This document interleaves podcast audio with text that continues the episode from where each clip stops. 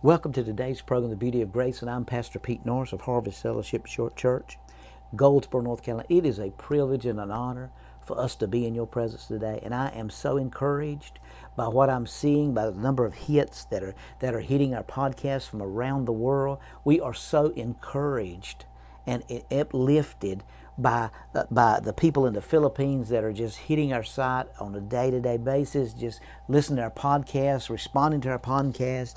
What a blessing you guys in the Philippines are. What a blessing the people in America is, the people in Mexico that are hitting our site, the people in the Ukraine that's hitting our site, the people in uh, Mongolia that's hitting our site, Malaysia. There's people hitting our site all over the world. We are so thankful. And again, we don't take that lightly. We want to share the love of Christ to you. And I want you to know today that you are special to God. I want to go to Psalms 112 today.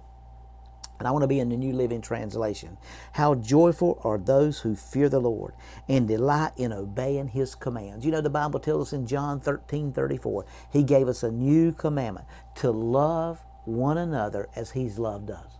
That's the new commandment to love one another as He's loved us. See, it's not about you loving God today, it's about understanding how much God loves you. You know, the Bible says in first in John first John chapter 4 verse 10, it's not about you loving him, but it's about him loving you and being the repentance for your sins. In other words, he become the propitiation for your sins. In other words, before you were ever knew him or knew his name, he already loved you.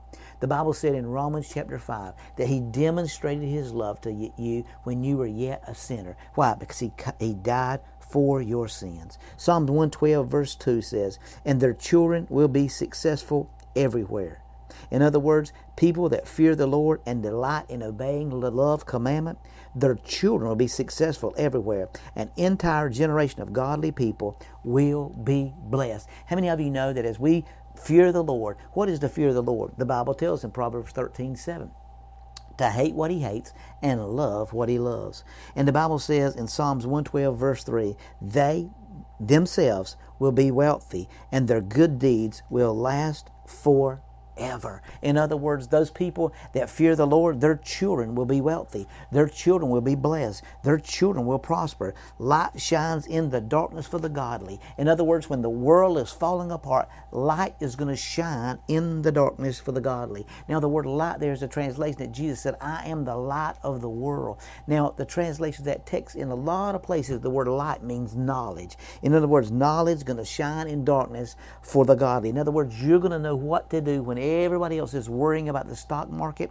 They're concerned about how life's going to deal them a hand, what's going to happen to them when they get older. You're going to rest in the finished work of God because God's going to give you wisdom. Because for as many as are led by my Spirit, they are my sons and my daughters. The Bible said also in Psalms 112, verse 4, they are generous, compassionate, and righteous. In other words, these people that are wealthy are going to be givers, they're going to be compassionate, and they're going to be righteous. Verse 8 said, Good comes to those who lend money generously and con- conduct their business fairly. In other words, those that are good with their finances, God is going to con- he, he is going to be generous to them and they're going to have a good life because they're going to be wealthy. Why? Because the first thing that happened, they fear the Lord. Such people will not over be, be overcome by evil. Those who are righteous be, will be remem- will be long remembered. In other words, you leave a legacy behind by being a righteous man or woman. In other words, you walk righteous and you walk upright. You leave a legacy. And the evil will not overtake the people that are righteous. Why? Because the people that are righteous have seed of wealthy and blessed. Their seed will be blessed. They do not fear bad news. They confidently trust the Lord to care for them. In other words, when when COVID uh, 19 was going around, there was so much fear in the body of Christ. We needed to rest and know that God was going to look after. Well, Pastor, some people died that were good people. That is absolutely correct. People die with the flu every year. People die with, with heart attacks. People die with all kinds of things. But I think we've got to learn that they are confident. Verse 8 says they are confident, they're fearless, and they can face their foes triumphantly.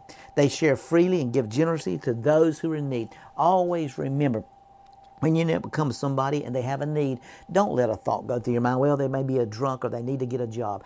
always remember, you never know who you're entertaining. Well, Pastor, I've been seeing them there for five years. That doesn't matter. God said, I was hungry and you fed me. I was naked and you clothed me. Their good deeds will be remembered forever. They will have influence and they will have honor. The wicked will see them and be in, infuriated.